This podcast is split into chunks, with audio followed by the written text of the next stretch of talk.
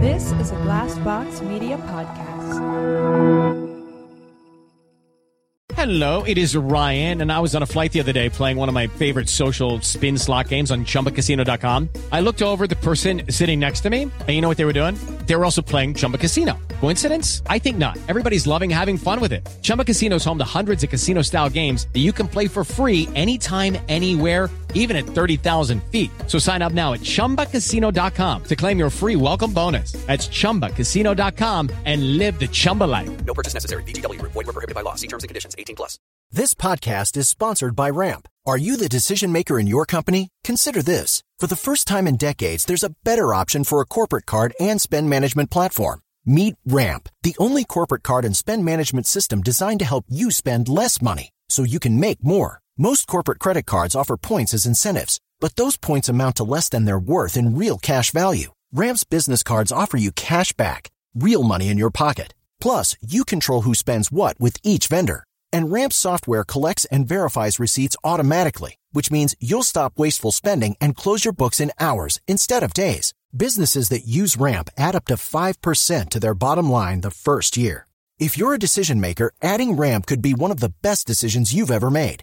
And now get $250 when you join Ramp for free. Just go to ramp.com slash easy. Ramp.com slash easy. R-A-M-P dot com slash easy. Cards issued by Sutton Bank and Celtic Bank members FDIC terms and conditions apply.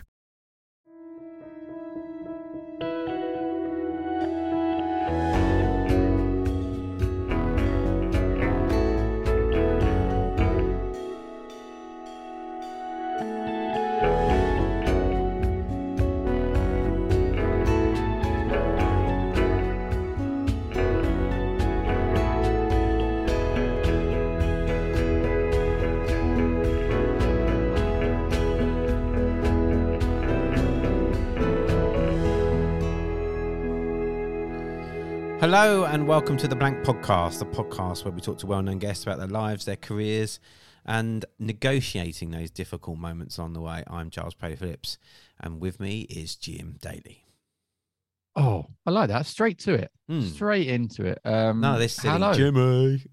Uh, just straight into like serious stuff because we've got quite a serious pod today.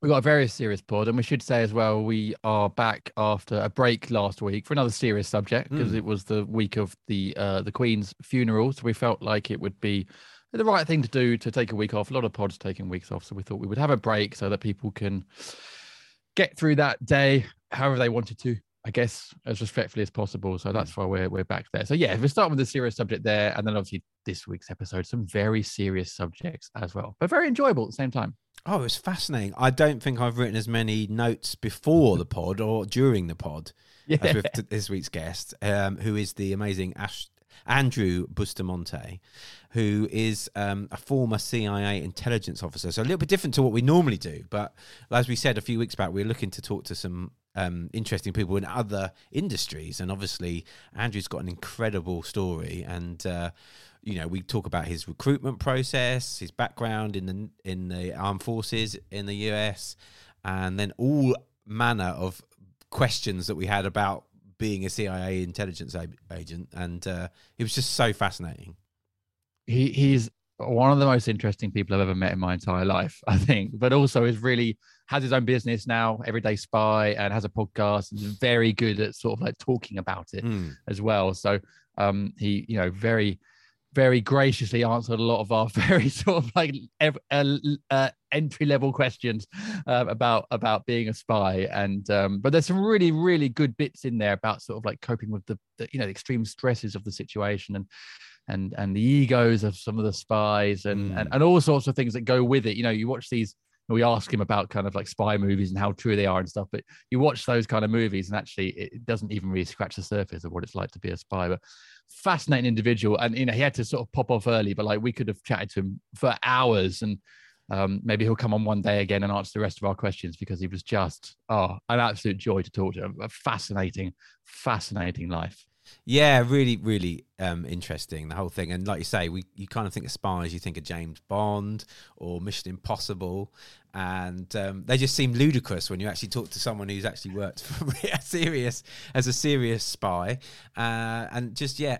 you know, thinking that James Bond is actually properly shit, isn't he? As a as a yeah, As a we didn't get to ask him about what he thought about like he, he did he did actually he he he gives uh during the episode a few um a few series that he thinks and movies that he thinks are like truest to form. So Mm. listen to those if you are like a fan of that genre, to which are like closest to what it is actually like. But we didn't actually get to ask him about James Bond. But yeah, I, I'm sure he would have said that James Bond is terrible, an awful spy. Well, it just tells everyone his name and where he is yeah. and Yeah. favorite drink. And, yeah, you know what drink he drinks. You know what kind of, you know, you know he's got a PP forty four, whatever it is. His PP, Yeah. whatever his gun is. I don't know. I can't remember what it is. Walther PPK or something, isn't it? Um, you, you just know everything about him.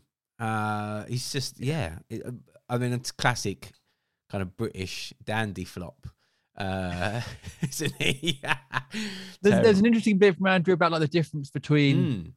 US uh, clandestine services and and and the British as well and MI6 and stuff and and actually uh yeah stuff I didn't know about at all really and why would I but yeah. it's um really really fascinating and just just- yeah great guest so um and as you said we, we're trying some different things this series I guess um, we're technically on one one long ro- rolling series but since coming back from our break we're trying a few sort of different things and this is definitely one of them so Mm. we hope our listeners appreciate it and uh, and enjoy this episode because it's a good one Yeah, like you said, we could have talked to Andrew for a long time, and like you say, maybe we'll get him back on um, to answer some of our other questions because I had shitloads of other questions I wanted to ask him. So um, hopefully we can persuade him to come and talk to us again. But yeah, it was great to talk to him and um, appreciate him being on the, the podcast. And there's a little bit extra from him as well for our patrons, as there is every episode at patron.com patreon.com, P A T R E O N.com slash blank podcast. So if you want to hear a bit more from Andrew, then do sign up to our patron. There's only one level, it's £4 a month, and you get extra content, you get the episode advert free, and you get it 24 hours early as well. So Yeah, you get it early. Yeah, You get to hear it Yeah. before the rest of the world gets to hear it.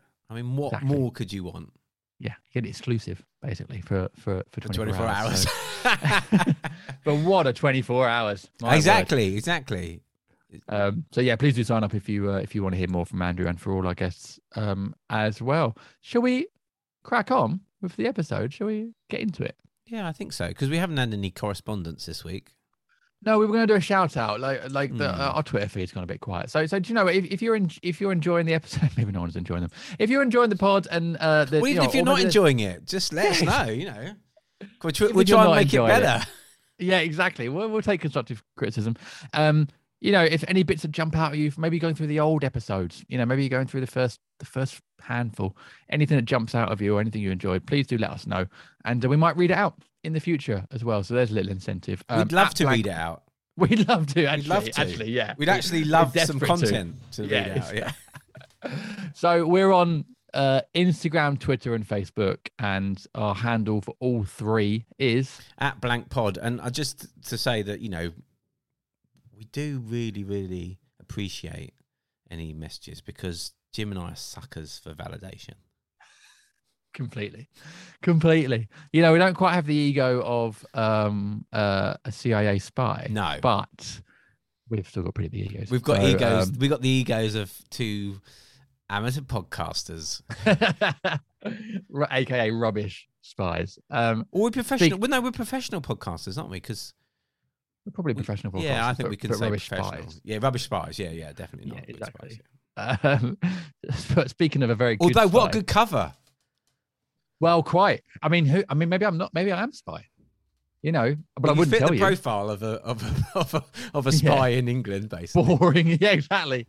Yeah, which Andrew does reveal later on. So uh, maybe I am a spy. Yeah, maybe it has been a you know hiding in plain sight. Maybe that's the best way to be. Mm. So, what secrets would we get from the podcast? Actually, a lot of secrets. Down at Chesham So- United on a Saturday.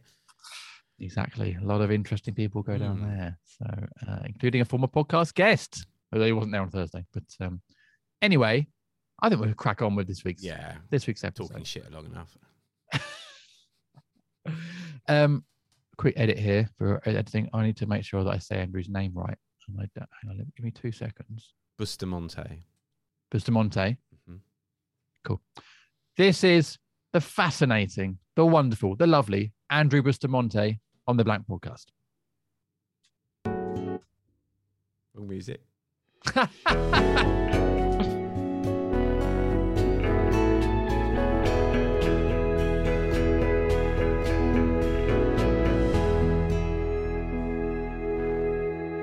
Well, Andrew, thank you so much for being with us. We really do appreciate your time um, coming on to talk to us. And I guess that's kind of where I want to start is is is this sort of concept of that that you talk about what you've been through, your experiences working with the CIA, and I wondered what kind of led you to that. What led you to being so candid about your experiences and and wanting to talk to various people about what you've done.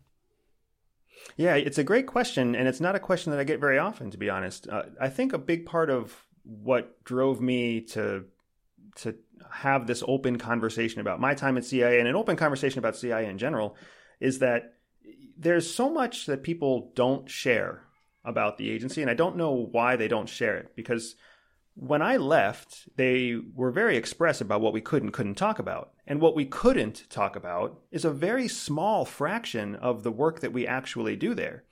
So coming out of those doors, walking across that marble seal to dis- to leave, you know, I was left with this open question like why hasn't anyone shared the good news story? Why hasn't anyone shared the everyday life story? Why hasn't anyone shared, you know, the journey? All we do is we we put this unnecessary secret around this this mystery that isn't actually helpful or healthy.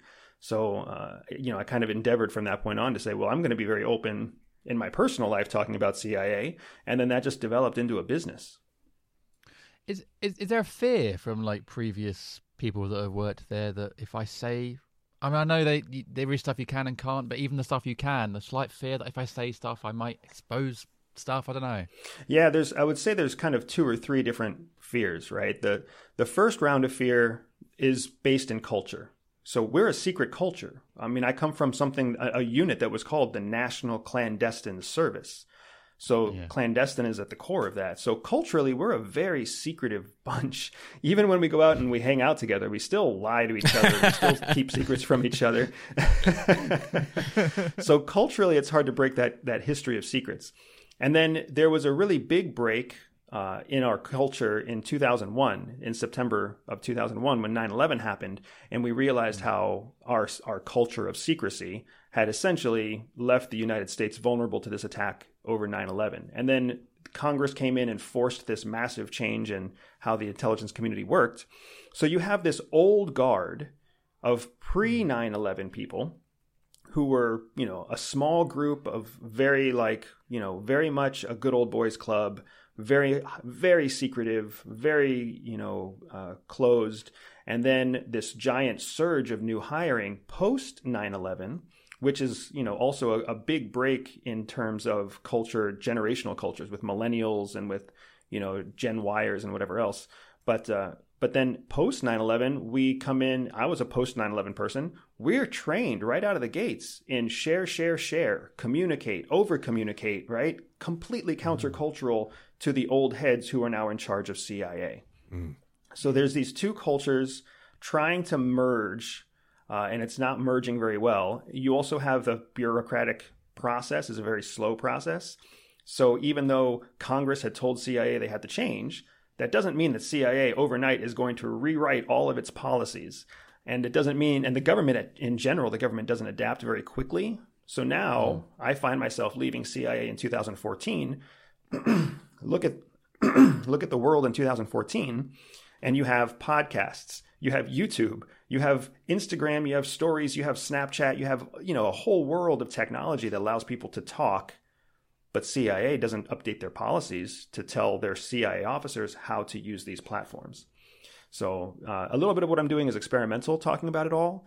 Um, uh, I, I do know that there are very real legal repercussions if I overstep my bounds. Mm-hmm. But I also recognize that there's a story about the men and women still living in that world of secrecy that is really very beneficial to not just the American people, but the entire worldwide public because every country has a clandestine service, but not every country is allowed to talk about it. The UK is one of those fantastic examples where they just they denied it altogether until the 90s. Uh, and even now, MI6 officers don't retain rights to their own stories. Wow. So we are very different than in this country. We're we're we're we're very British yeah. about it.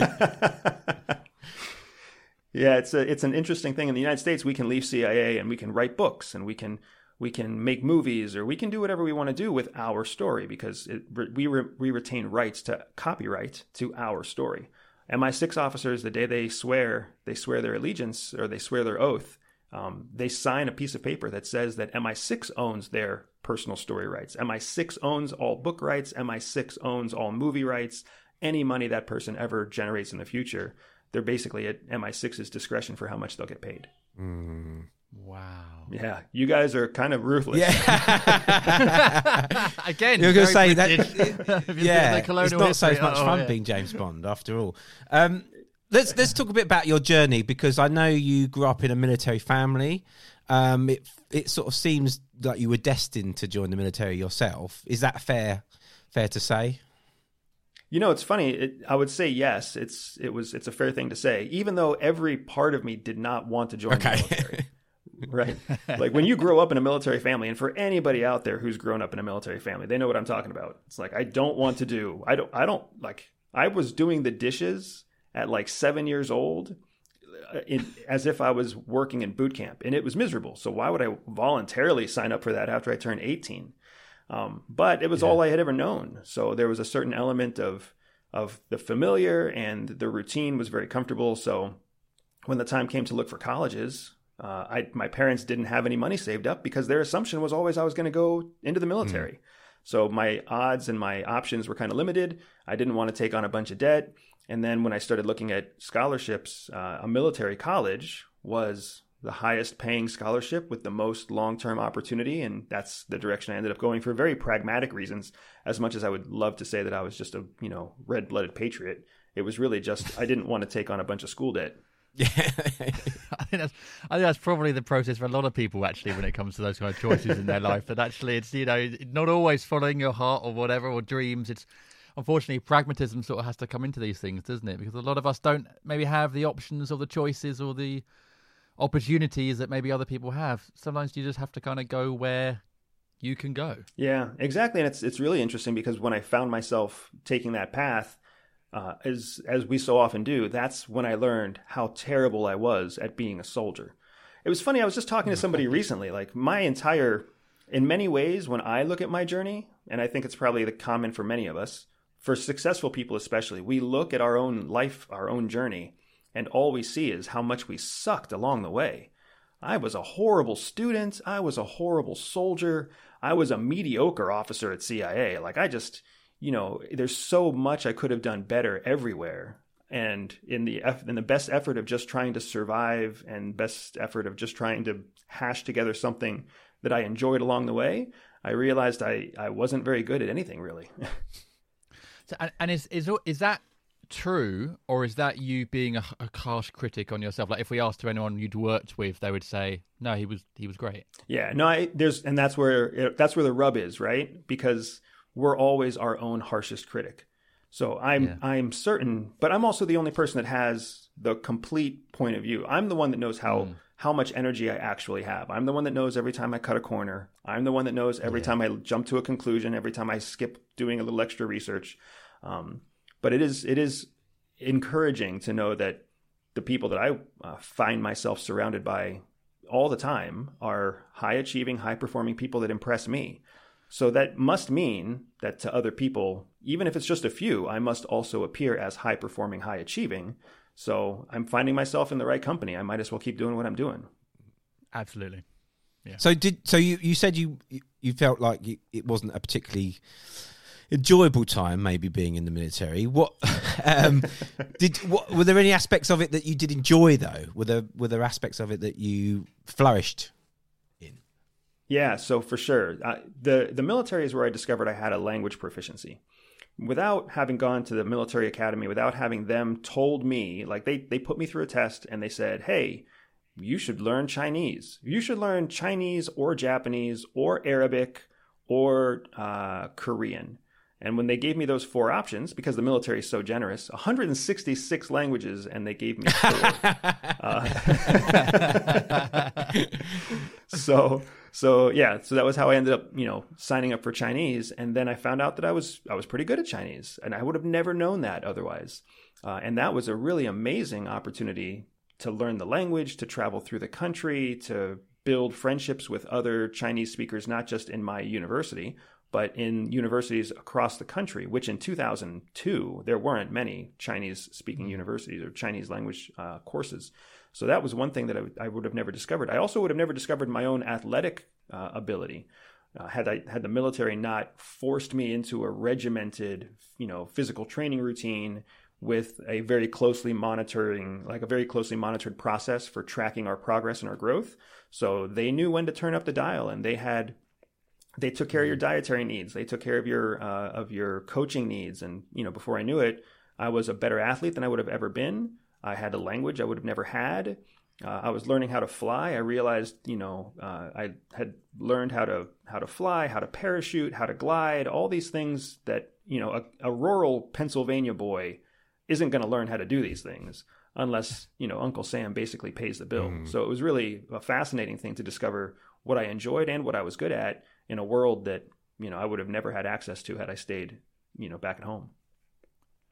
Yeah, and I wonder does that does that sort of like thirst for um, I guess personal improvement and learning new things do you does that continue to this day? Do you find yourself still desperate to learn new stuff, skills and languages and stuff that was maybe bred while you were in the military? Yeah, absolutely. What what I found is that it it doesn't take much. It's like a mosquito bite. Experience is like a mosquito bite. You know, you get a, a bug bite if you're if you're allergic to mosquitoes like I am, and that bite, that itch is just incessant. You'll scratch your own skin off yeah. trying to yeah. trying to scratch that itch. And that's exactly what happened to me. Once the once the military got a hold of me and took me out of Pennsylvania, and then they started teaching me how to shoot and teaching me how to navigate across the land and how to do SERE, SERE school and they put me in foreign countries and all of a sudden like life became this adventure.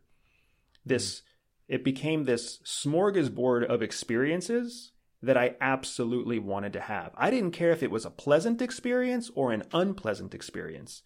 I kept telling myself, like, who gets to do this? I remember being in SERE school, um, and I was in, um, in, the survival part of SERE school, and we were up in the mountains in Colorado. It was the summer uh, of 2000, of 2000, the summer of 2000 and it was uh, there was a forest fire raging not far from where our survival school was happening and every day the instructors would get a briefing on whether or not they had to evacuate us from this forest fire.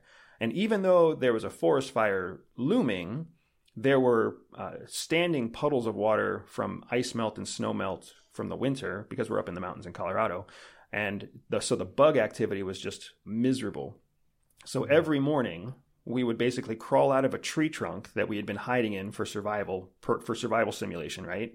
Covered in ant bites and mosquito bites and you know, we would carry our our grungy, dirty, tired asses over to this fire pit where we would get the morning briefing and always hoping that the forest fire was going to cause an evacuation so that we could sleep in a hotel that night. Something. right? and so miserable and so terrible and and you're eating like the weeds that you can find in the in the area around you. And still, you know, every day they that they'd come out and say, "Hey, there's no evacuation today. Training is on as scheduled." There was like this collective groan, but at the same time we're like, who like there's a thousand there's a hundred million people waking up to an alarm today, driving into an office to go, you know, slave their life away typey typey and I get to go, you know, just survive off the land and have this hmm. experience that nobody gets to have. So it's it's one of those it's a very addictive thing to push yourself to find out how your your brain and body can can be optimized and how they work together in concert and really understand kind of this amazing creation that is the world and life and the human the human body, the human experience. That's fantastic. That's amazing. Now, when it comes to getting recruited to be in the CIA. How does that work? Now, I, am going to say this now, Andrew, that, you know, there were two British guys here. We are going to probably, over the course of this podcast, ask you some very basic questions. Um, so, how does it work being recruited into the CIA? Yeah, basic questions are my favorite kind, so I'm not worried about it at all. Okay, good. I, uh, good. Are you in the right place? the there's no one way that CIA recruits. CIA recruits in multiple different ways. All of the intelligence services, all of the first world elite intelligence services, we all share recruiting tactics with one another. Okay. Like wow, okay. as as as unromantic as it sounds, uh, you know, there's every intelligence service is still a government organization. Every government organization still has a human uh, a human res- resources HR component, and every HR component in every government office is essentially the same. You know, it's just it's boring and painful and uh, and frustrating, and you've got to tie yourself to budgetary cycles, and you know, there's always the one boss that half the people hate and the other half suck up to. so that's just how it works. So in the HR world of secret intelligence recruiting, they have specific intelligence. Uh, they have a specific recruiting uh, processes, uh, strategies that they use. They know what kind of person they're looking for, what universities to search for. They know uh, what GPAs and what specific uh, like degree categories they're looking for. But then they also know that not every potential candidate is going to come from that cookie cutter um, Ivy League background, that there's a lot of really good talent that's hiding in other places. So then they'll look in those, you know, off the beaten path kind of locations too, because they've got the numbers, they've got the math and the history to know that it's a statistically relevant group that they're hunting for. So they'll look in the private sector. They'll look for people in corporate uh, corporate positions like finance, corporate positions that have to do with accounting, uh, forensic investigations, uh, security operations, uh, even even the operational side of manufacturing, the operational side of sales. Like there's a lot of the right skill sets naturally present in individuals that have those backgrounds. So when CIA or when MI6 or when Mossad or when you know DGSE, when any of them go to hire, yes, they're of course going to college fairs and they're taking resumes at college job fairs. Yes. And they're also going to uh, large security conferences. So where security professionals gather because they want to become law enforcement officers or they want to, you know, work in the next big corporate security office, they'll have a stand, they'll have a, a place there for them as well. But of course, they're also very actively recruiting out of the military so that they can find former military intelligence officers, but also former military pilots, former military uh, researchers, former military scientists. Any any skill set that uh, that speaks to the critical thinking, speaks to the operational prioritization, speaks to uh, what we call uh, ethic or moral flexibility which is the ability to quickly adapt your uh, willingness to commit things that other people might say are immoral or unethical. Uh, so, for example, uh, if if you're a police officer, you might think that it's unheard of to shoot an elderly person, but as soon as that elderly person pulls a gun and points it at you, you will shoot that elderly person, right? The actual response time for a person who's willing to process through that that cognitive dissonance meaning they see an old person, they see a gun, the two things don't match up. Some people will freeze when they're given those two very dis, you know uh, dissociative inputs. Other people will prioritize one input over the other. If they're the person who prioritizes the gun ahead of the elderly person, then that's a good fit for CIA. If they're the kind of person that prioritizes the elderly person ahead of the gun, then maybe not such a good fit for elite service to your country. So they'll recruit in all those different fashions. I was kind of a mix of uh, of being recruited out of the military and also being picked up while I was in the application process to another government organization. So I was trying to leave the military and go into the Peace Corps, which is another federally funded organization. And in that process, I was intercepted by a by a recruiter and invited to come to Washington D.C. I was going to ask you about about the actual the actual process. So it actually sounds like quite a sort of straightforward um, recruitment process. You weren't given like a sort of empty empty briefcase and told to like meet under a tree in a certain location or something like that. It was actually it sounds like quite a sort of boring, straightforward HR kind of thing. Exactly, and that's that's the thing that is. I I wish that it was more sexy and exciting because it would make a better story. But in, in all honesty, if somebody were to show up at a restaurant, like if I were to be eating at a Chinese restaurant at 26 years old and they were to walk up with an empty briefcase and be like, You've got to meet me at the tree around the corner at 10 p.m., all you have to do is say the mockingbird sings and I'll know it's you. I don't know that I would have gone to that tree. I don't know that I would have. I would have missed an entire career opportunity and not even known it. yeah, that's totally fair. Yeah. Did it ever cross your mind though, when you were in the military, to I know you obviously said you were looking to go into the Peace Corps. Had it ever crossed your mind about joining the CIA? You know, it's funny. The answer is yes. So, I mean, I don't know what it's like for a little boy in the UK, uh, or if you want to be, you know, if you want to be a part of the woke culture, a little person in the UK.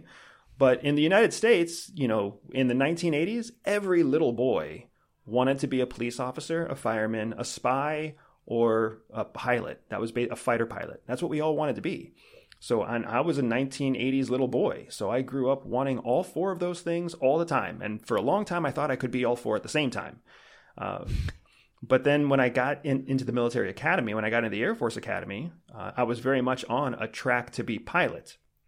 And uh, and that's where I really had to make a choice. You know, 21 years old with the right grades and the right physical aptitude to pick between military intelligence and being a pilot, like actual pilot training um, I chose military intelligence and I put in my paperwork and I said, hey, this is what I want to be. And that's when I came face to face with government bureaucracy because the government came back and said, you're going to be a pilot. We appreciate that you're you would be interested in military mm-hmm. intelligence, but there are better qualified people than you, uh, and your you know your background, your your experience with the Air Force Academy, and your seat height, and your vision, and your mm. blood pressure, they all show that you would be optimized as a military pilot. So that's what you're going to be. I figured when the military told me that there are better people qualified than me just in the military, that there was no reason for me to ever even pursue something like CIA. Uh, and then I was really surprised when I left the when I left the Air Force and the CIA tapped me on the shoulder because I was like, "Hold on, hold on. There were better people than me just in the Air Force. You're saying that in the entire United States, I am like on the list of people to be considered."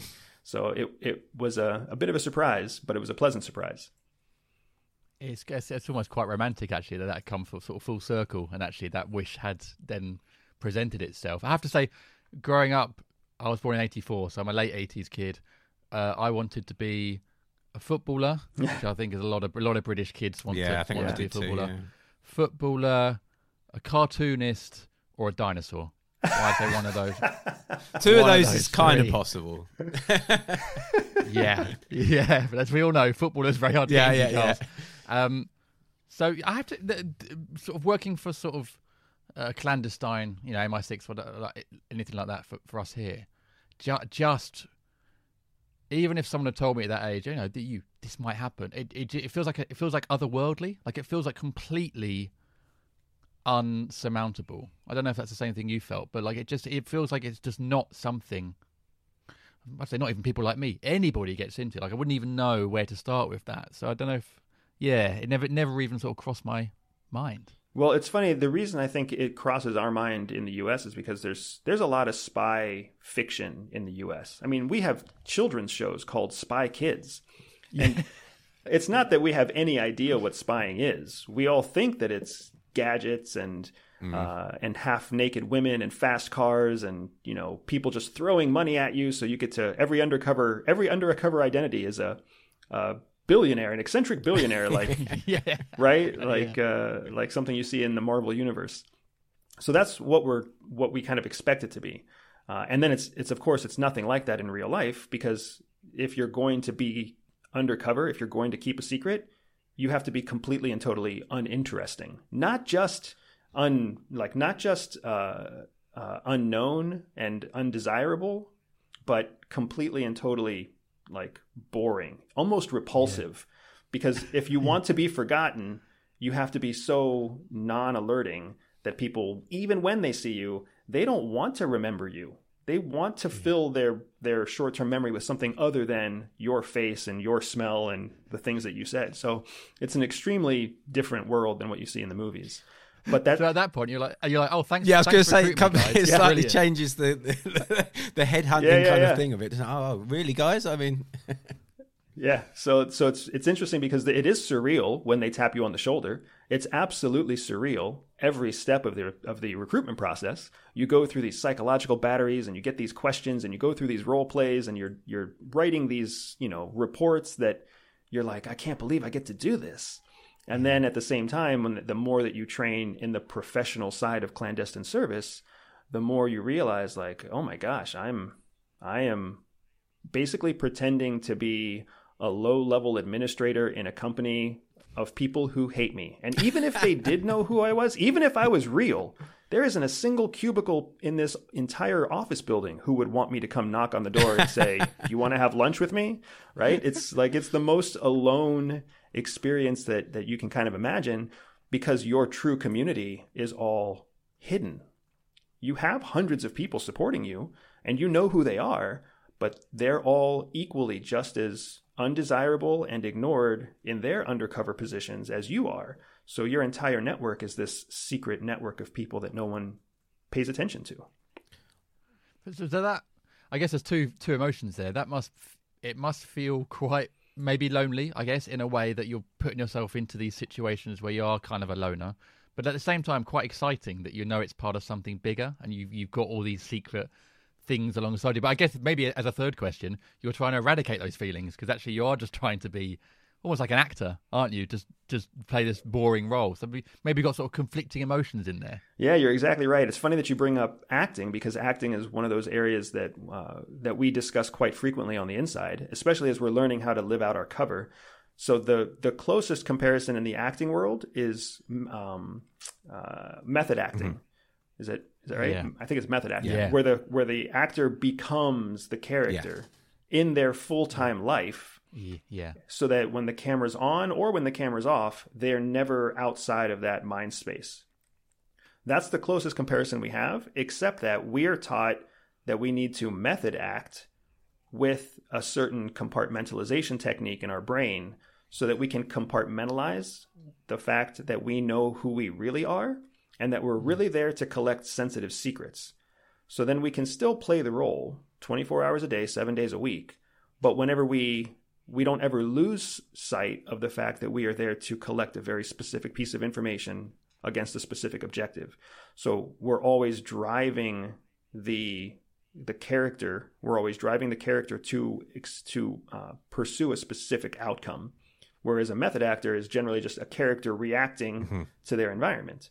So it's two yeah. very different uh, yeah. approaches, but we don't get the luxury of then you know going insane and doing drugs and uh, and and making making back payments off of the success of our movies. We just get paid a flat government rate. yeah, exactly.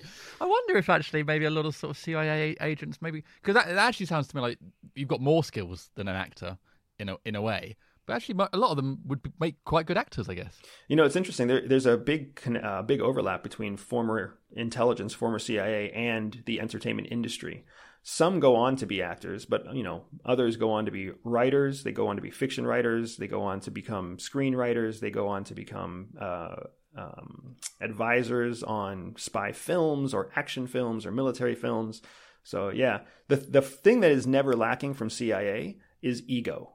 Ego is a huge driver among all CIA officers, all elite intelligence services, uh, and it sounds like that would be you know counterintuitive because if you have an ego, how are you going to ever be satisfied being a low level bureaucrat and you know mm-hmm. thrown into the world where you can only ever drive a Nissan and you can't wear a shirt that costs more than fifty dollars, right?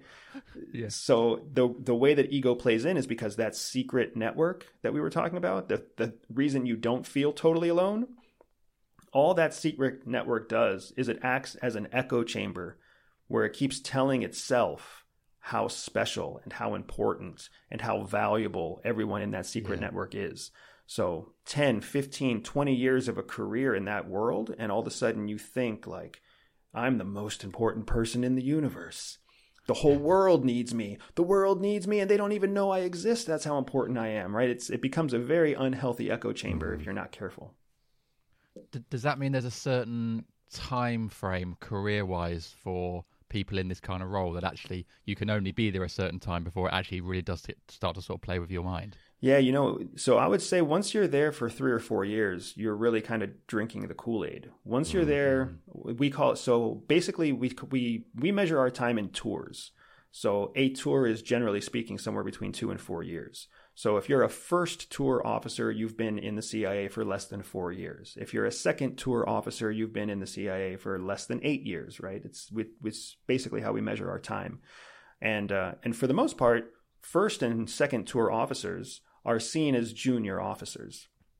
If you've been in for two tours, you're still pretty junior, which means when when they talk about junior, what they're talking about is there's certain responsibilities, certain decisions that you're not really included in because mm-hmm. you might still make the idealistic choice. You might mm-hmm. still make like the non-practical choice. You might still mm-hmm. believe that you're there to serve, you know, the higher cause of justice and freedom across America. Uh, instead of realizing that you're actually there to steal secrets and give those secrets to the White House, like let's let's be very focused about what you are if you're going to become a third or fourth tour officer. So it's in that third and fourth tour, somewhere between eight and 15 years. That's where we all go through that very difficult growth phase where we realize we are just disposable resources. That if we get shot tomorrow, there's 500 people that are lined up ready to come in and, and be the next round of people who have a humongous ego and feel like they're the best, the best gift to their country. So we start to realize we're disposable resources in terms of our life and our biology but we're also disposable resources in terms of our, our knowledge and our skill set.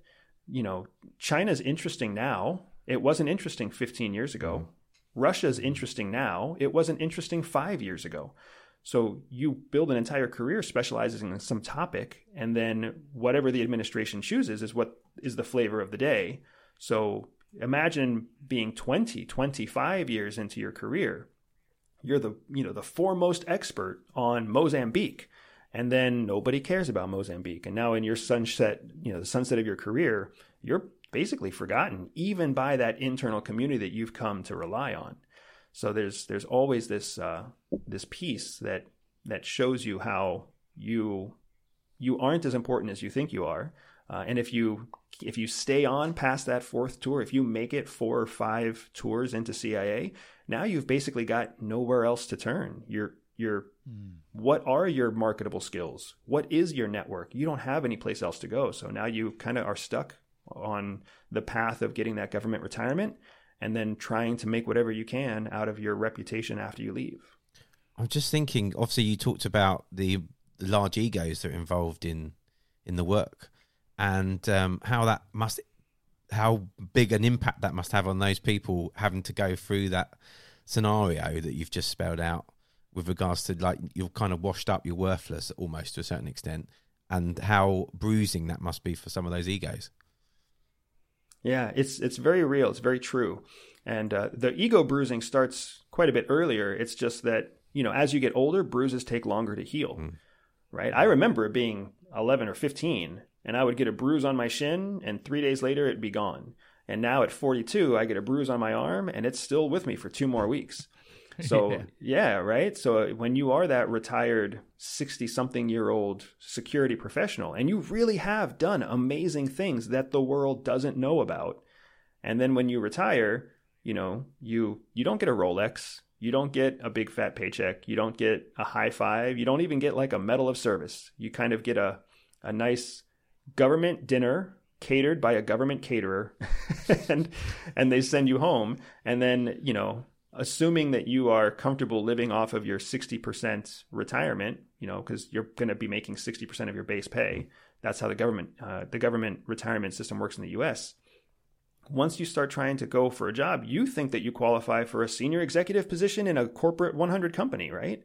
But you you don't. You don't really qualify for anything except a high level position in the intelligence world. Anywhere else you try to go, you essentially have to start all over again.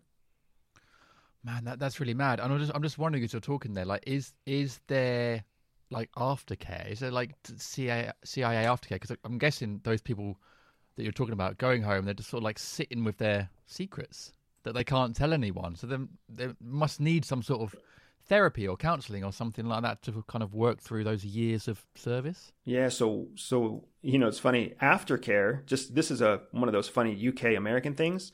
In the US aftercare is what you give to old people who are going insane. You give them aftercare. okay, okay, okay. Yeah, not quite what I was trying to get to. In the United States, what we call, what you're referencing is something that we call a transition, government transition okay, or right. military transition. Um, which, for all I know, transition is the UK word for dealing with insane people. I don't know. actually, do you know what? It could be actually.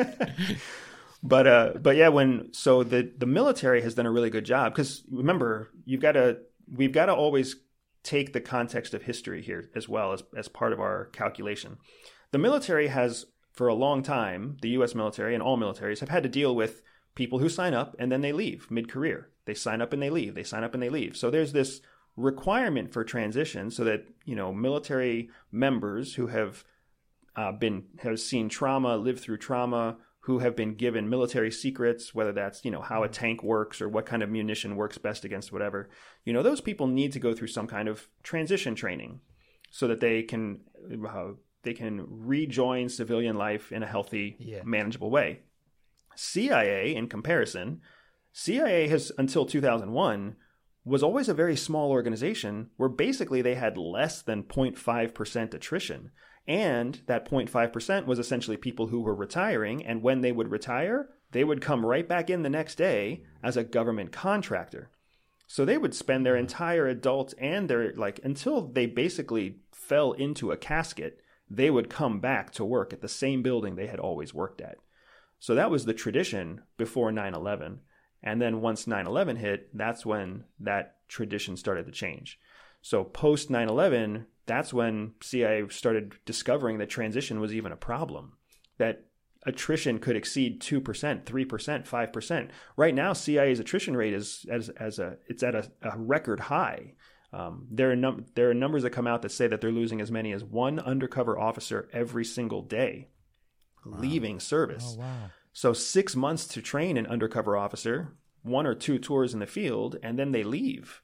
Um, that's something that the agency has never dealt with, and that's a very difficult challenge for uh, for a public organization to very quickly adapt. Um, but that's, I think, to your point, Jim. Uh, there is no transition support. There's no aftercare support because they've never it's never been a problem to them before.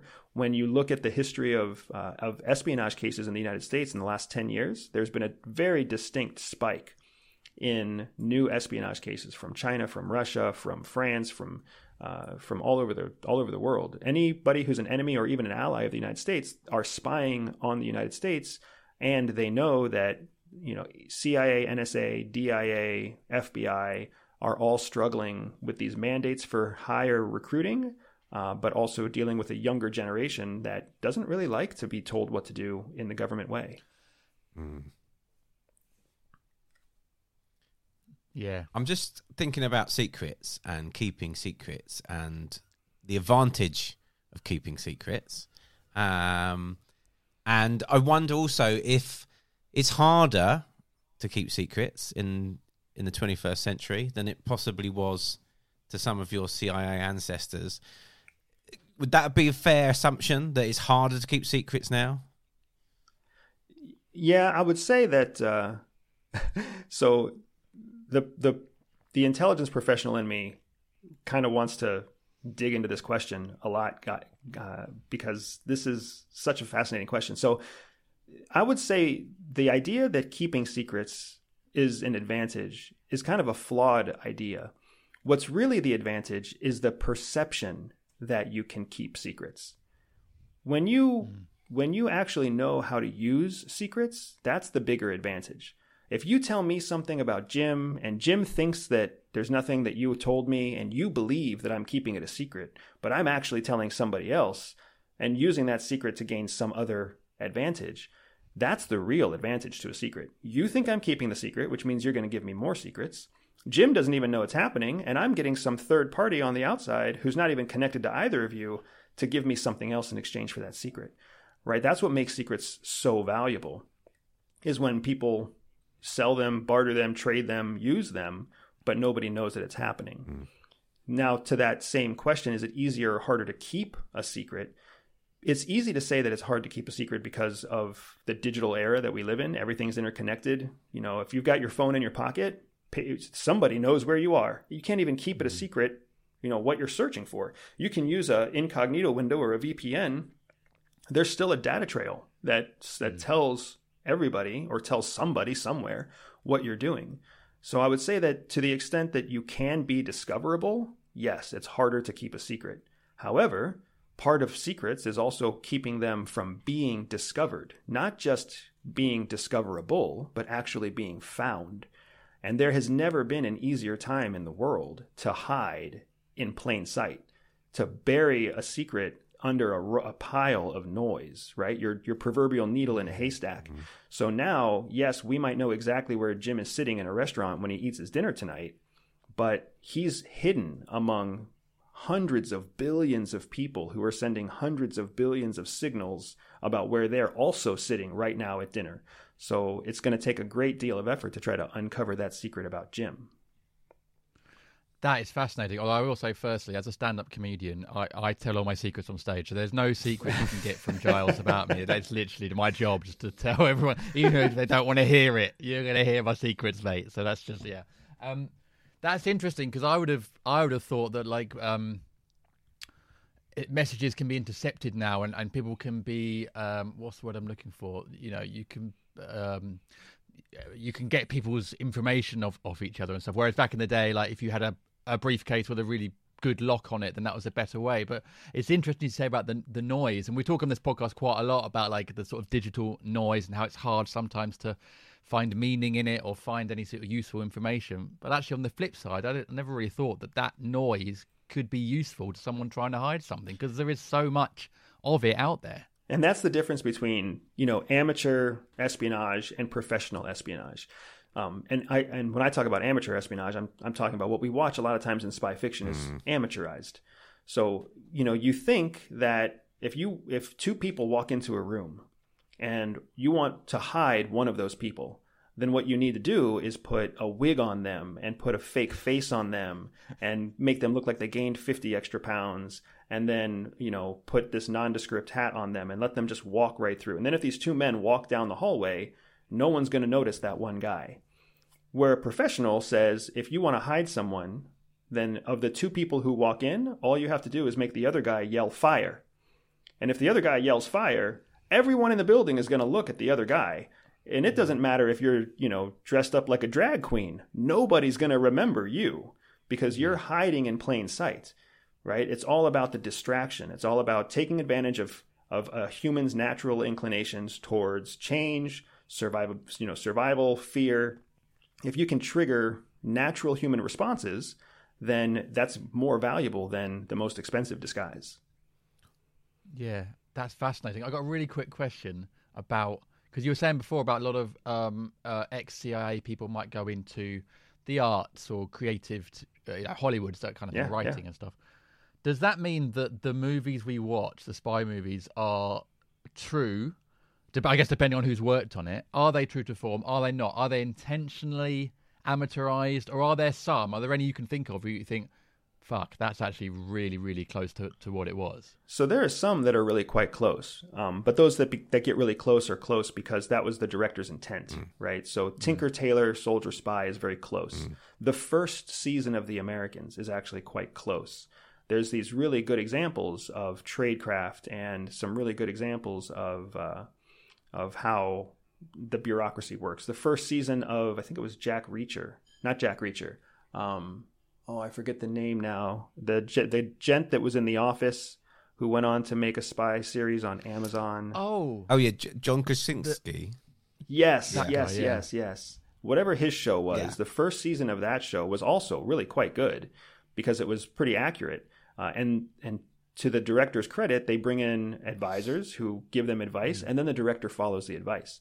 But then if you look at a show like Gray Man, right? I know the gentleman who was the advisor for Gray Man, and basically everything he suggested, the directors just like they overruled it. They're like, we can't, we can't make a movie about that. The guy can't do that. Like, wait, you're telling me that in the street right now he would just walk down the street with his head down? No, that's that's not going to work for us. So we're going to do this instead, and then we're going to do that. And you just tell us if he was going to carry a gun, what kind of gun would he carry? oh no, he he Yeah, would yeah. never carry a gun. No, no, no. I get that. I get that. But if he was, what would that gun be?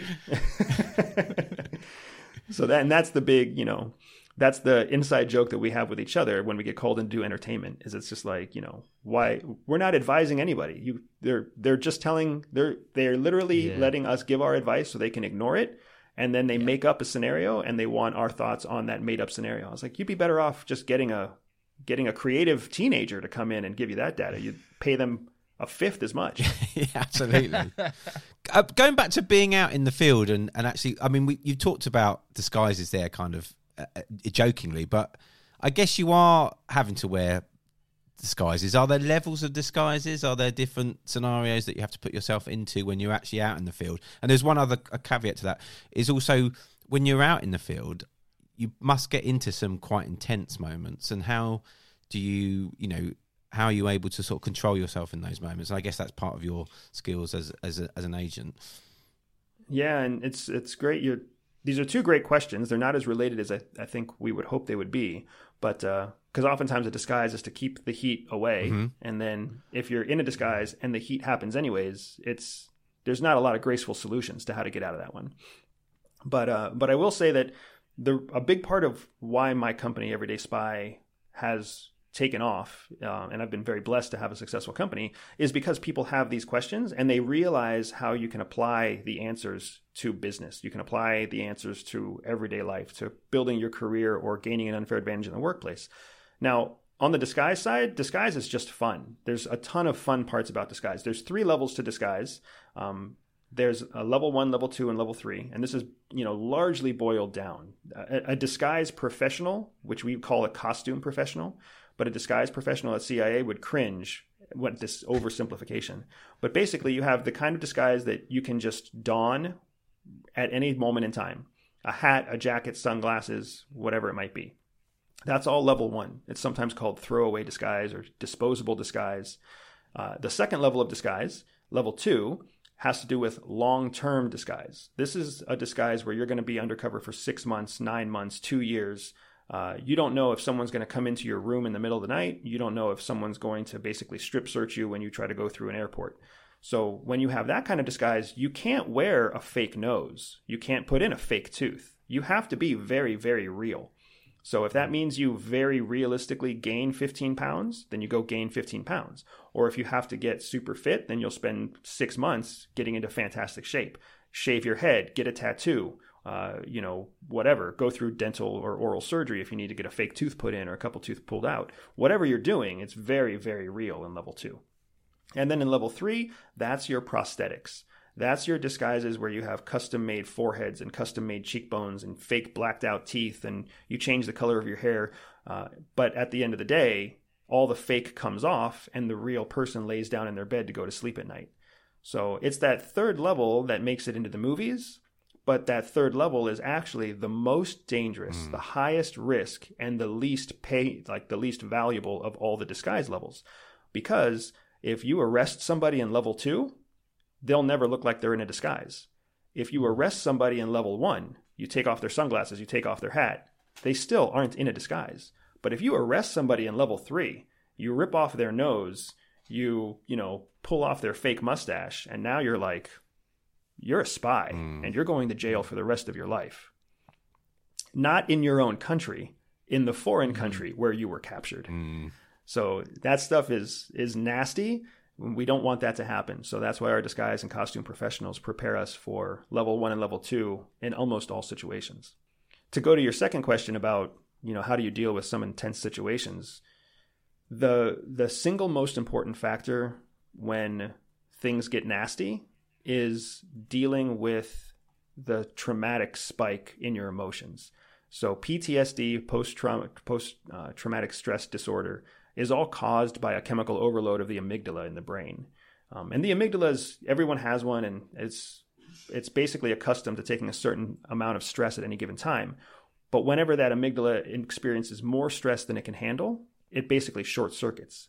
And unlike the circuits in your house, you can't take out the amygdala and put a new one in. So once it short circuits, it's short circuited forever. So CIA is very focused on making sure that we constantly increase the load capacity for our amygdala. They do that by increasing the amount of stress that we're exposed to throughout training.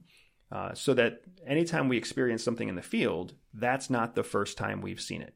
So we see what it's like to be hunted. We see what it's like to be captured. We see what it's like to be uh, to be interrogated. We see what it's like to be you know stressed out in training environments multiple times. So that and and we try to they try to give it to us at such a high level that it's more extreme than we'd ever see in the field.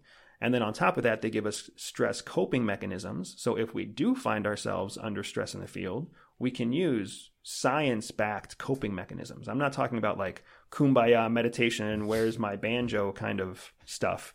I mean, like, you know breathing techniques and uh, you know different physical exercises uh, mindfulness exercises that are backed in science that they know can rapidly reduce stress in a very short period of time and some of those techniques have gone on i've been able to teach those to police officers and teachers and corporate executives because they also live in a world where they know what it's like to have extreme spikes in stress uh, and they, if, if you've had so much stress that you actually feel your physiology changing, your eyes start twitching or your cheeks start twitching, you know what it's like to reach the, the tip of your amygdala's capacity.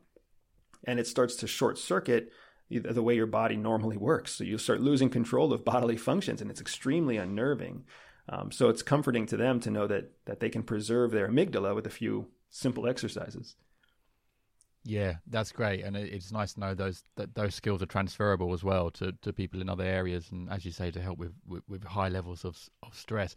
It must be hard trying to replicate that in training. You know, again, it, there's a long running joke, Andrew, on the podcast. That I try and get football into every episode. I'm about to do it again now. So, um, but like you know, footballers always say like, well, we train and train and train, but it's very different to playing a game. You know, very different to playing in front of 60,000 people, like that is a different pressure you can't replicate in training. And it must be kind of similar maybe to CIA training. You're training for these stressful situations, but actually in the situation when you're there at work, it is must be difficult to replicate that. It's still a different feeling, different level of stress, no matter how much you train for that situation. Yeah, it's true. And I would say it's actually the opposite of what your footballers are telling you. So when we train, we're almost always being observed and you're being observed by this panel of people who have no interest in being nice to you. Like they're the most critical panel you can imagine. so every mistake you make in training is hyper criticized, and you know you never walk away from. Nobody goes to train. It, I remember in the corporate America when I was in the corporate world after I left CIA. Training was always a joke. People were like, "Oh, it's a training day. This is going to be easy. I'm going to stay up late drinking the night before. I'm not really going to pay attention. It's basically a day off." At CIA, when you had to go to training, people were like, oh my gosh, this is going to be miserable. I need to sleep in two nights before. I need to get myself clean. I need to get ready for this because it's going to be like just devastating, right? So uh, for us in the field, nobody's watching. In the field, yeah. it, if you screw up, basically nobody knows that you screwed up. So unless you get caught, unless you screw up so much that you end up in prison, even in prison, nobody's judging you. They're just beating you, and, so, and to certain extents, like that may not be as bad. But uh, but if you make a mistake, if you fumble with the wrong word, or if you don't, you know, if you make a pitch and they don't accept the pitch, or if you forget a detail from a secret that they give you, nobody knows, and you just you do the best you can, and you come back and you admit to your own errors, and you're like, hey, they gave me so much more than this, but you know, I don't have the technical jargon to understand half of what they're talking about. So I'm going to have another meeting in two or three more weeks, and I'm going to try and bring a an engine, an undercover engineer with me, and hopefully that person will help me do a better job, help me get more information out of the person. So it's a much more forgiving experience in the field than it is in training, which is quite different than your fo- your footballer example. Yeah, very, very different. I, I, and when when would anyone trust a footballer? Literally never. so, uh, but that, that's really interesting because in my head, and again, these, these, are probably sort of very basic questions for your ex- experience, but like in my head, like when agents are out in the field, they are being monitored by someone. Someone somewhere in a van is monitoring them or something. But actually, from what you're saying, they really are sort of on their own. Because if you've done everything else right, nobody even knows you're there, right? Wow. If I've done everything right, when I get onto a plane in the United States, no matter where I get off the plane, nobody even knows that I am what I truly am. They just see a, a, a, passport number and a name on the passport, and I cross a border somewhere and somebody gives me a stamp because the person who gives me a stamp is thinking about getting off work. They're not thinking about looking for spies. And then I go do my thing all day long, collect my secrets, do whatever I'm doing. I get back on, I cross another border, I get another stamp because that person again is just thinking about, you know, the indigestion from lunch. And then I'm on a plane and I come back to the United States. If I if you do everything right, if everything works, nobody even knows you were there. It's only when you are not a professional that you end up having an action movie. Mm. But that's when nobody wants that. But that that's that's mad though, because that from what you're saying, like the training is so good at the CIA that they don't even know where you are, and they're kind of like sending you out, being like, "Well, I hope Andrew comes back. I hope he doesn't just run off somewhere and go and join some somebody else." Like there must be a level of trust there That They Oh, think, yeah. well, we've trained him to a level we think he's so good. We hope he's going to come back, but like, yeah, you're just out there. Yeah, we we have these uh, what we call commo windows, communication windows. So it's essentially it's a sign of life, but it's also a play, a chance to give a status update. And those commo windows are usually about 24 hours. Sometimes they go as long as 72 hours or more, but for the most part, it's about 24 hours. So, you know, I'm going to high five you uh, or or uh, Giles first thing in the morning. I'm going to be, hey, I'm out. I'll see you guys later. I'm going to Kuala Lumpur, and then you won't hear from me for like 24 hours later. I'll send you a quick three met three paragraph update. Hey, plane ride was safe. Nothing nothing interesting. Made it to the hotel. Uh, here's my room number in case you know you ever need it in the future if you need to you know evacuate me or something. But uh, but I'm on. I'm good to go. ready for tomorrow. The end. And then 24 hours later or 48 hours later, met the guy, got the secrets, everything's good. You know, I'm writing a detailed report. I'll send it in encrypted channels circa 6 a.m. tomorrow Eastern time, right? And then you don't hear from me again until you get the encrypted report. And, you know, four or five days, because every time there's communication, you're introducing an opportunity for vulnerability. Mm-hmm. So you want to minimize communication. The way you do that is by maximizing training and maximizing trust. Yeah. Are you able to talk about any of the the missions you've done and stuff, or is that is that one of the things that you can't talk about post leaving? Yeah, that's exactly it. So the the one area that we're not allowed to disclose when we leave without express permission is our own specific operational background. So I can paint in broad strokes. I specialized in in Asia and East Asia. You can tell that from the language that I learned when I was in the military. Um, my travel profile, uh, whether you look at my travel profile undercover or overtly, it's I've got a lot of experience in uh, East Asia and Southeast Asia. So, and I'm a brown guy. A brown guy does very well in Asia because Asia is the most racist continent in the world. They don't they don't ever think a brown guy is dangerous. So it was just a really good fit for me to go have fun, you know, in the land of the rising sun and such, where uh, where nobody really took me seriously. It was a perfect that's place to blend in. That's sort of playing on sort of cultural perceptions as well to your advantage. Yep, exactly right. If you were to send a white person to the UK, if you were to send a white 45 year old male with disheveled brown hair and who hadn't shaved his morning beard, he'd basically be able to walk through the UK without anybody noticing. Oh wait, that's me. wait, am I a spy? Hang on, That's how good you are. yeah. that explains a lot. That explains why I feel so lonely. okay. Oh man, no, I, I only asked. I, I assumed that was the question. Absolutely assumed that was that was the answer, and and, and that would be one of the stipulations. But are, are you able to talk to us in broad strokes about any situations where, you know, you really felt, I don't know, maybe the window had been seventy two hours, and you really felt alone, and and you're in situations where you really had to put kind of some of that stress level training into, into into practice and maybe where you really felt things were a bit a bit dicey and how you came through that. And I'll, I'll say that with the caveat that you know this podcast is about blank moments and we don't normally have anyone with high stakes blank moments like this. You know it's normally performers talking about going blank on stage. Um, but I'm just wondering if you've ever had anything like that where you really have had to sort of kick in the training kick in in that moment Yeah, absolutely. I mean, there's there's been several moments like that in life, but let me give you one that's probably the most powerful for me. Um, and then, in in very to be very transparent, I also uh, I have to jump after this story most likely uh, to move on to my next commitment. No worries. But uh, but I was uh, I was on operation. I was in uh, a part of Asia that I can't disclose at as of this time. I've got permission out with CIA asking them to allow me to disclose the larger story. Uh, but I was fairly certain that I had been discovered. I was fairly certain that uh, from the from the surveillance that I discovered following me to the scenarios that were presented to me, I was almost certain that I had become not just uh, a person of sus like a suspicious person, but a suspected intelligence operative operating in a foreign country. So it was an extremely scary moment for me, and and it was completely and totally unexpected. Uh, in all of the security briefings and all of the mission planning and all of the prep work that we had done before I deployed, uh, we had all come back with very high confidence that that it would be a, a fairly successful mission. It's a mission that we had repeated several times beforehand, that I had repeated several times beforehand, and there was no history of any kind of mistake or overlap. So in that moment, when I was able to confirm a surveillance team was in fact following me, and that that surveillance team was a a well-equipped, advanced, sophisticated surveillance unit, it was it was a kind of an oh shit moment where I I felt every ounce of the loneliness. I felt every piece of the fear. Um, I had the thought of not seeing my wife again. I had the thought of, you know, not seeing the the life that I was trying to build. I was trying to have a family. I was trying to have children. I was trying to, you know, make something, uh, make something memorable. And Yeah. in this blank, to use your term, in this blank space, you know, it when when you take everything else away, the things that fill up emptiness are the things that are overflowing, right? It's uh it's like a vacuum.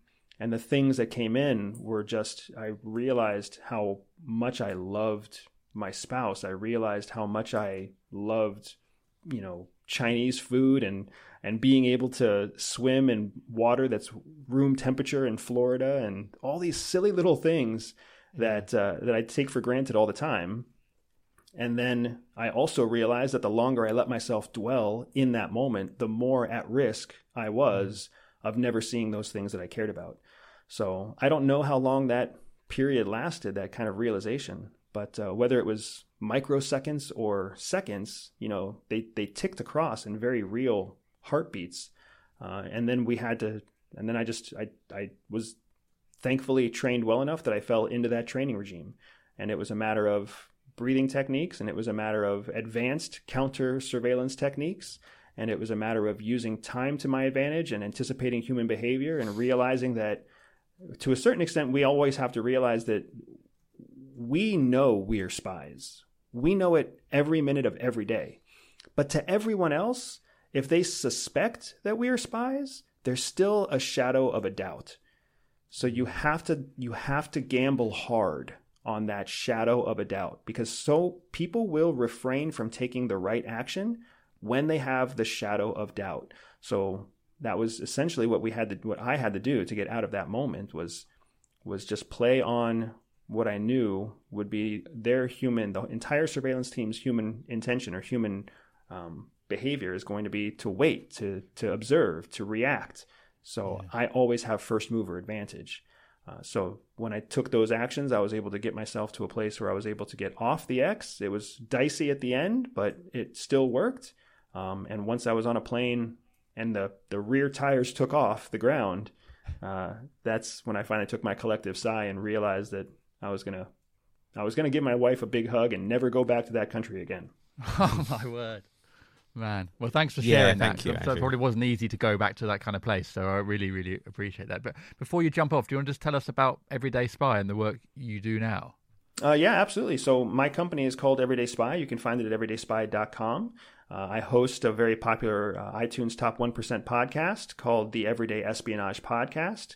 And everything about my company, everything about my podcast, everything about my business is teaching real world spy skills, spy tactics, spy strategies, and how they apply to everyday life business life, personal life, relationships, fitness, health, wellness, whatever it might be. Uh, and I've, I'm I'm blessed to have an amazing following. I'm blessed to have an awesome customer base. We serve individuals and we serve corporations. Um, we've uh, we've really seen some fantastic growth, and like so many people out there, I don't think we ever anticipated it. We just we started the business to try to do something that we cared about and teach people about espionage because we love my wife and I. Wife, my wife is former CIA also, um, but we both just loved that life and we loved that world, and we we want to continue to bring honor to the people who do that work. So uh, if you find us at everydayspy.com or on social media at everydayspy, then we'd love to hear from you and we'd love to serve you.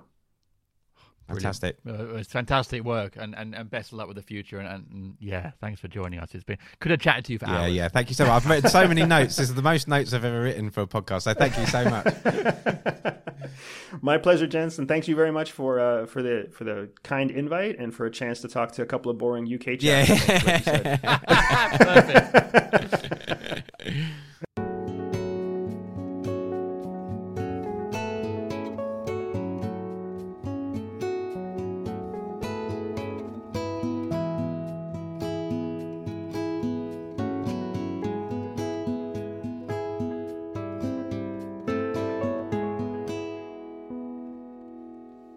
There you go, Andrew Bustamante on the Blank Podcast, or was he on the Blank Podcast? No, he was. He was, and he's an ex-spy, or is he actually an ex-spy? Well, uh, there was one question I was I was going to ask was do you ever stop being um do you what in some respects you've got those skills instinctively in you haven't you so do you ever stop looking over your shoulder having conversations yeah. in a certain way Maybe not, reading people maybe. reading body language I guess you're not working for anyone, so you're not having to collect information, but maybe you do still use those skills. Mm. may- Well, that is something you would find out if you. Uh, he you could have been profiling us while we were talking to him I think he'd very quickly decide, nah, these guys aren't worth it. Um, uh, Everyday Spy is Andrew's company, so if you want to find out more, that's that's the place to go and uh, and and check him out. And as you said, he's happy to work with with anybody. So uh, yeah, do check him out. There'll be a link in the description below as well to uh, to check him out. But uh, yeah, fascinating guy. I mean, just you know, really a really good chatter as well, really good Mm. talker. So able to really sort of like describe some of those moments and those feelings and stuff. Yeah, I so I would. Yeah, brilliant. super super smart guy, very erudite. So yeah, it was great to have him on, and um, yeah, really appreciate him giving us his time because he's a busy guy. Yeah, and you know, one of these different episodes for us, and we've got a few more lined up over the next few weeks and months. So um, if you've enjoyed this, please get in contact because we need to hear from people. Um, but if you have and, and you like these sort of like different themed episodes, then please do let us know. Maybe they, you've got someone in mind or a theme in mind for future guests and episode. Let us know, and we'll try and make it happen because we want to, you know, make stuff that people obviously want to listen to. Mm. Um, so get in contact with us at Blank Pod on pretty much any platform um, and let us know, and we'll try and make it happen. But it's been, I, I find it absolutely fascinating, uh, and it's been absolutely lovely having Andrew on the show. Yeah, um, and yeah, like Jim says, if you want to get in contact with us, you can. We're on all social media platforms apart from TikTok and Snapchat because that's for kids. Uh, So Why you say that? I, yeah, I, I, yeah, and I'm Jim. Um, Yeah. But uh, yeah, the other ones, the more important ones, we're on, and grown-up we are, are at Blank Pod. So please do get in contact with us, and uh, yeah, it'd be lovely to hear from you. And we'll see you again next week. Well, we won't see you, but you'll No, hear us. You'll hear from us. oh, that, that sounds like a spy. Actually, it's exactly Yeah. what CIA would say. I guess you'll hear from us You won't see us, but you in 24 hours time. exactly. See you in 24 hours. Yeah. Actually, it'll be 24 times seven. Yeah, it'd be quite a long. We'd be we'd be off the grid for quite a long time. Yeah. Yeah. So take care of yourselves. They'll be guys. sending another agent in to try and find We'll- us. We'll be replaced. gone Yeah, rogue. Yeah. Gone rogue. They've gone rogue. That's what they always say about Jim and Giles. It's Yeah. the most rogue podcast out there. rogue. It isn't. It's very haven't safe heard from them for, for at least 128 hours. That's good maths. Anyway, uh, have a great week, everyone, and we'll see you again next week. Uh, goodbye.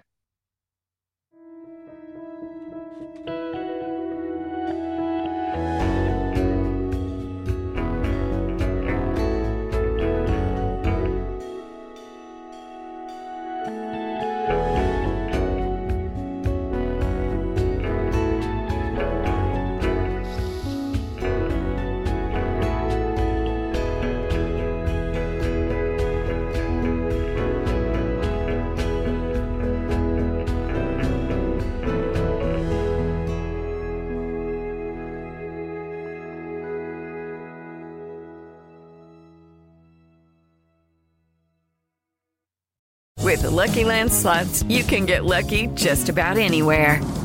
This is your captain speaking. Uh, we've got clear runway and the weather's fine, but we're just going to circle up here a while and uh, get lucky. No, no, nothing like that. It's just these cash prizes add up quick. So I suggest you sit back, keep your tray table upright, and start getting lucky. Play for free at LuckyLandSlots.com. Are you feeling lucky? No purchase necessary. Void where prohibited by law. 18 plus terms and conditions apply. See website for details. Hey guys, it is Ryan. I'm not sure if you know this about me, but I'm a bit of a fun fanatic when I can. I like to work, but I like fun too. It's a thing. And now the truth is out there. I can tell you about my favorite place to have fun. Chumba Casino. They have hundreds of social casino style games to choose from with new games released each week. You can play for free anytime, anywhere and each day brings a new chance to collect daily bonuses. So join me in the fun. Sign up now at ChumbaCasino.com. No purchase necessary. Group. Void prohibited by law. See terms and conditions. 18 plus. This is a Glass Box Media Podcast.